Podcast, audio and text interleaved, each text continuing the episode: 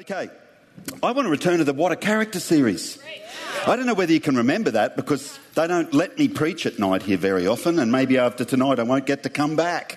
But, uh, but we were doing a What a Character series, and we were looking at different characters from Scripture and what we can learn from them. And of course, the whole thought of the series is, uh, is this, I guess, wrapped around the saying that we have in our society uh, when we look at someone maybe doing something a bit different, a bit unique, someone who stands out, and we tend to say, What a character!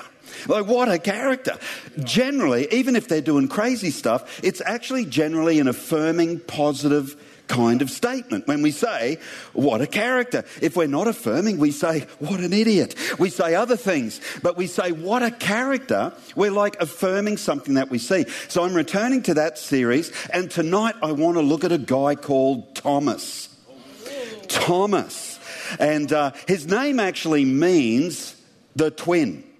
And uh, it's repeated in scripture in both uh, Aramaic, the twin is the original word, means the twin. And then uh, some people, in some portions we read tonight, so you won't be confused, he's actually also called Didymus. And that actually means the twin in Greek. So when you hear Thomas Didymus, it's basically the twin, the twin. Yeah. Uh, and so we're going to look at Thomas, but commonly, of course, Thomas is known as the doubter. That's what we actually know Thomas from, which I think is really sad. Is, not it amazing in life? Have you noticed that sometimes, uh, think about kids in the schoolyard, sometimes you only have to do something once to get a nickname that sticks forever. Have you noticed that about our society? About that's sort of just how humans act. And I mean, if that's a cool nickname, that's cool. If it's not a cool nickname, it tends to label you. And it's so sad when we label people because when we label people, it's generally on a very small portion of who they actually are. It's generally on a very small fragment of the whole picture. And I think that's the case with Thomas. So we're going to look at Thomas tonight. Now, without, a uh, without an uh, uh, argument, he had some doubts. He definitely had some doubts. That's how he ends up with this nickname, the Doubting Thomas. But the problem is, we just focus on one part, as I said, of a far more complex picture and person. And we're so quick to label doubt failure in Christian circles. We, we label doubt failure, and that should scare us because we all have doubt. And if doubt's failure, that means we're all failing. And, and if I look at Thomas's story and what we're going to get to tonight, it's the kind of story, I mean, it's, it's in the Gospels, it's in the life story recordings of Jesus. You know, this is his life story that are written by different authors. It's only John that mentions uh, Thomas. But to tell you the truth, if the Gospels are written so that people could believe, which is what John says about his writings, I have no idea why you would include a doubting Thomas. You know what I mean? Don't you want faith people? People believed, not people didn't. Uh, if you're trying to actually sell this thing. But that's what I love about Scripture. It's brutally honest and it doesn't hide the flaws. And of course, everything in Scripture, I don't believe anything is there by accident. It just doesn't get there by accident. It's there for a reason. There is a lesson in every story in Scripture. So we're going to look at the three places in John that Thomas is mentioned and just see what we can learn to broaden our perspective of Thomas, who is sometimes called the doubter. Are you good? Okay, this is what I've titled the message Being human is not a sin. Being human is not a sin. You know, I think sometimes in church life, particularly in faith community, uh, we, want, we want to be pure. We want to be pleasing. We want to do the right thing. We want to be obedient and, and honor God and to honor God's word with our life. But sometimes the frustration of trying to get that right can make you almost despise your own humanity. Come on. Uh, you know, Jesus said, if, if, this, if your body's going to lead you into sin, cut it off. Who's ever felt like cutting something off? It's just kind of like it would have to be easy. Who's ever felt like plucking their eyes out or whatever? Because it's like, ah, oh, the frustration of trying to get things right can drive us nuts. But I want to tell you, it's not a sin to be human. And so we're going to look at Thomas because I find him a very human character. Let's look at Thomas, a more complete picture, and it starts in John 11 with the story of Lazarus. Of course, Lazarus is one of Jesus' friends who's passed away, and, uh, and Jesus is, is going to visit Bethany. He's going to Lazarus' hometown and will eventually raise him from the dead. But we pick up the story in, in, in verse 11 and says, After he'd said this, he went on to tell them, Our friend Lazarus has fallen asleep but I'm going there to wake him up. And his disciples replied, Lord, if he sleeps, he'll get better. Jesus had been speaking of his death, but his disciples thought that he meant natural sleep. So then he told them plainly, Lazarus is dead, and for your sake I'm glad I was not there, so that you may believe. But let us go to him. And interestingly, it says, Then Thomas, also known as Didymus, said to the rest of the disciples, he says this strange thing let us also go that we may die with him. Let us die with him. There's a little bit of background to this story. Like whenever you're reading scripture and you think that doesn't make a lot of sense, that seems to come out of the blue, you can guarantee there's more to the story than meets the eye. And you do a little bit of digging around. If you read the, ver- the passages around this, you'll discover that Jesus had just left Judea. This is really right near the end of his ministry. Raising Lazarus is the last miracle that he performs in the book of John before he goes to the cross. And he has just left Judea because people have come and warned him that Herod is out to kill him. So they've all just left Judea because Jesus had said, My time's not, it's not the right time yet. And now Jesus is saying, Let's go back to Judea and obviously perform what would become an incredibly public miracle. And so Thomas is just looking at it, and you can see a little bit of strains of doubt in this. You can see Thomas looking at the negative. It's like, uh, uh, okay, Let's go die with him. But the thing that we miss is the courage in Thomas. You could say Thomas is a little bit negative about this, don't you think? But actually, Thomas was being really realistic. What stands out to me is that Thomas was up for it. I tell you what, Thomas is so much more than a doubter. We call him the doubting Thomas, and it's like you could call him Thomas the courageous. He's the one who puts his hand up and says, I'm with you, Jesus, to death which will come back into the story a little bit later. You can't question his courage. And as we understand courage, courage is not the absence of fear, but it's the ability to do what is right in spite of the fear.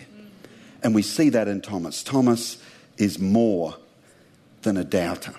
Then we go to the second story really quickly, and it's at the Last Supper.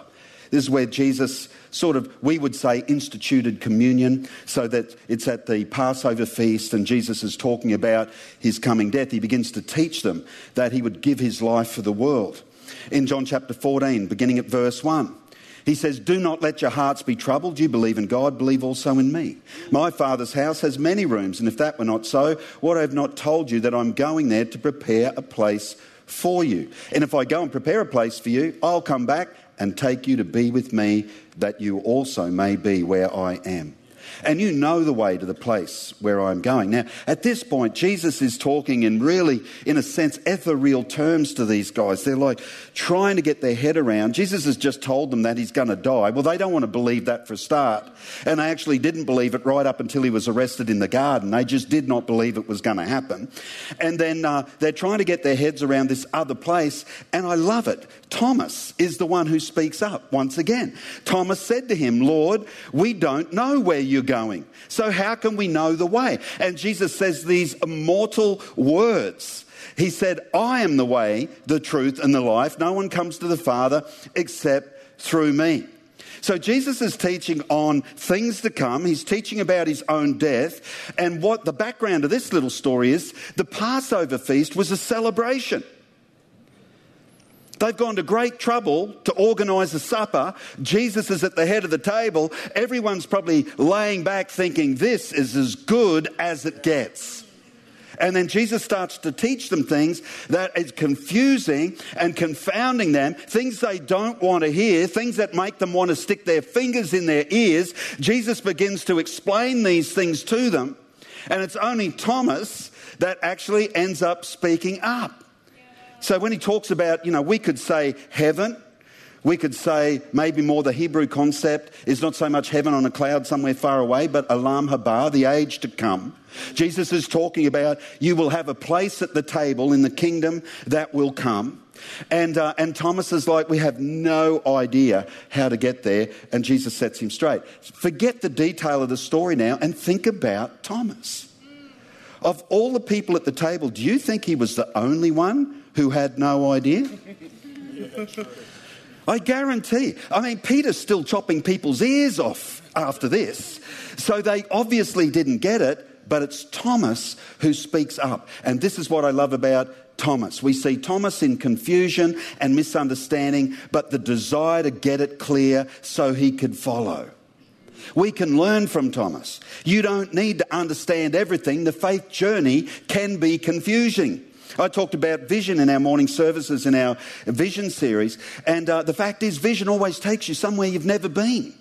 So it's always going to take faith. There's always going to be misunderstanding. There's always going to be the, the unknown. And that's exactly what these guys are experiencing. Jesus is ushering in a kingdom that they have never seen the likes of. They have no idea what's going on. But it's Thomas who's saying, Please explain because I'd like to get there.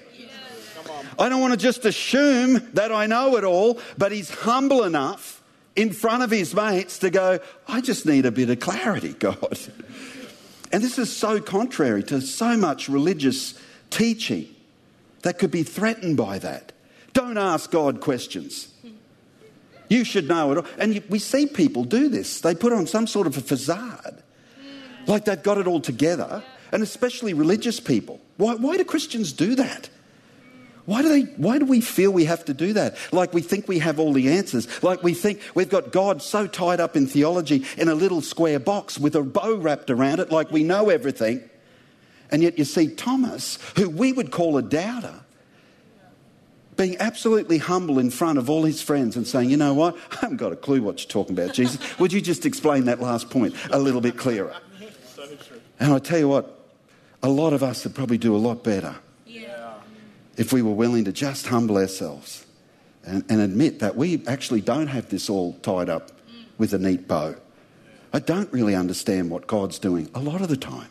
I'm just sort of walking by faith, going on this big scary journey and trusting Jesus with my next step. And that's exactly where you see Thomas. I love Thomas. Thomas is so much more than a doubter, don't you think? And then we get to the case in point. How you going there? You all right? With yeah. two down, two down, one to go. Then we get to the case in point where he actually, what, what he gets labeled over. And, and this is actually at the resurrection of Jesus Christ, post resurrection. And uh, pick it up in John chapter 20. And uh, Jesus has just appeared to a big group of them, big group of disciples after his resurrection. He's appeared to them, and they're like, wow, we believe, we believe. And then John picks up that now Thomas, also known as Didymus, I have no idea whether that's the correct pronunciation. I, I used to always call it Didymus.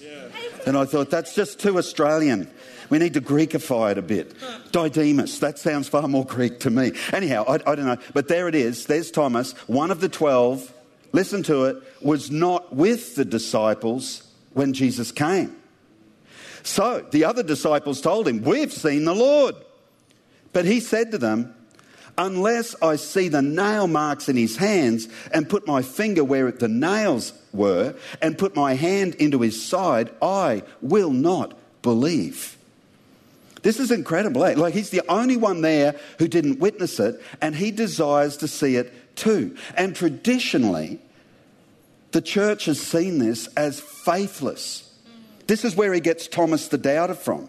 Traditionally, it's seen as he's faithless, which actually make, makes doubt failure. And the problem again for us is that doubt is common to human experience. As a matter of fact, if there was no doubt, there could be no faith. Yeah, true. Wow. Yeah. Think about it. Yeah. If there wasn't the opportunity to doubt, yeah. what would belief be? If there wasn't the opportunity to do wrong, what would right be? We'd have no idea. And yet we've sort of demonized Thomas a bit over this. Uh, which is crazy. But I'm, I want to pose the question tonight what if it was something deeper? What if there was a deeper motive? Because faith is very personal. You know, when we heard those baptism testimonies, which were awesome, by the way, young people, when we heard those testimonies, what we heard was that people had found God for themselves. Even, even great kids, by the sound of it, who were taken to church by faithful family, because that's a great thing to do. But they still had to have a personal revelation. And I wonder when we dig into Thomas, whether he's not so much a doubter as he is someone who's hungry to have an encounter for himself, is not prepared to go on second-hand information or hand-me-down faith, but he actually is going, I actually want to see this for myself. You guys got to see it. I didn't.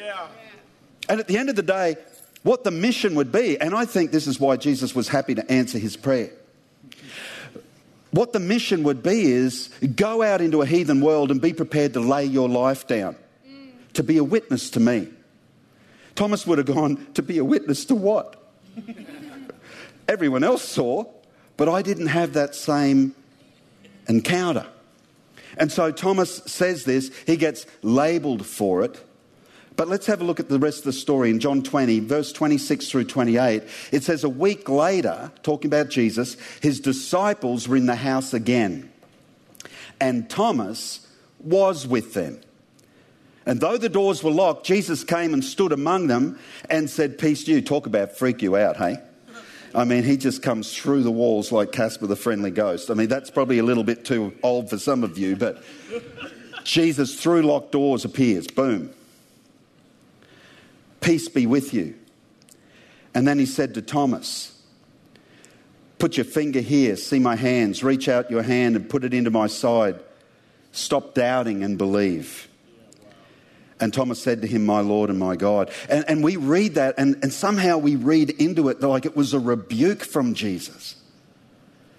But if Jesus was unhappy with him, why on earth would he answer his prayer? His prayer was, I want to see it for myself. Yeah. And Jesus said, That is a prayer. I'm happy to answer. You want a first hand experience? You want to have an encounter with God for yourself? All you've got to do is desire it, friend. And that's exactly the same. For 2,000 years, that's the experience of humanity. We are broken. We are weird. We are wishy washy. We are full of doubt. Sometimes we're full of faith. Sometimes we're full of courage. Sometimes we're chickens. That's human experience. But the one thing that's common is that God is happy to reveal himself to someone who's not prepared to just go on secondhand information, not just listen to what some kid told them in the schoolyard about the Bible, but actually wants to push in and find God for themselves. And Jesus is always happy to reveal himself to a hungry heart. So I think there's a lot more than doubter in Thomas. Come on, what a character. Thomas, I'll, I'll die with him.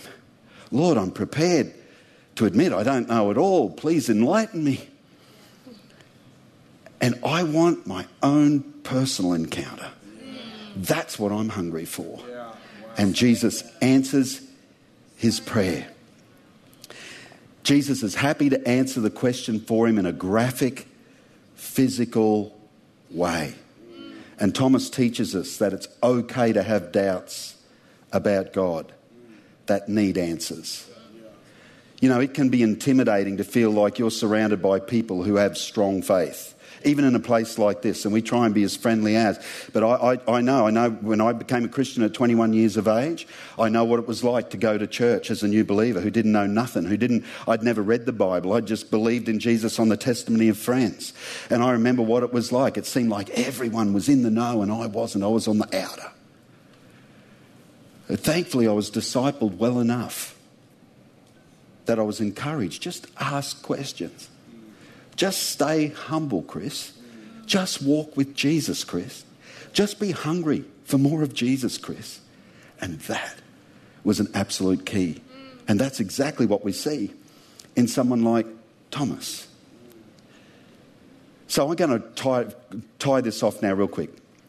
and then we'll pray together. I love the mosaic nature of a life like Thomas.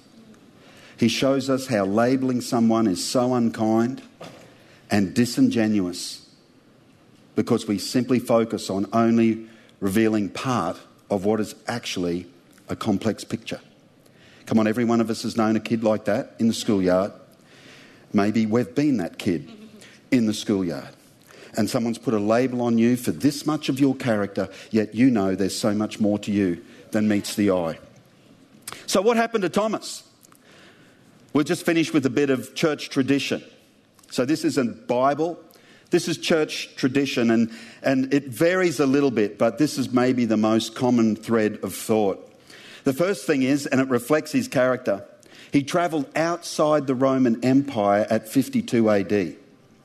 You've got to understand, in 52 AD, as much as it was difficult to be under Rome, everywhere else was under warlords. The gospel spread through the first century because Roman peace at the edge of a sword that kept the, the robbers off the highways, the Greek language, and common currency enabled travel throughout the world. To, to travel beyond the normal borders, particularly of where you'd grown up within that Roman Empire, was a scary thing indeed. And he went to a place called India. A, a really, really dark and desperate nation. Tradition says that he planted seven churches. And in 72 AD, he led a queen to faith in Christ and her son, the prince, and a couple of other members of the royal family. And the king was so infuriated that he had his soldiers take him to a hill just outside of town, a town now called Chennai. And they took him out to a hill and speared him there, and he died a martyr 20 years later in 72 AD. But right through the last 2,000 years, thousands and thousands and thousands of Indian believers, hundreds of thousands, probably millions of Indian believers attribute their faith in Christ to a guy called Thomas that we sometimes have the audacity to call a doubter, a doubting Thomas. And I look at Thomas and I think he is a hard act to follow.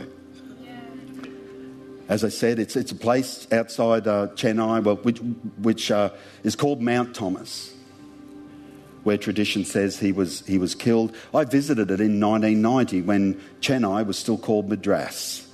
I visited that spot. And Thomas, look at Thomas's life. He was willing to follow Jesus to his death. In John 11, he said, Let's go die too.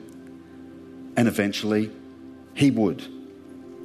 He was determined not to be left behind, even when he didn't understand where the journey was leading.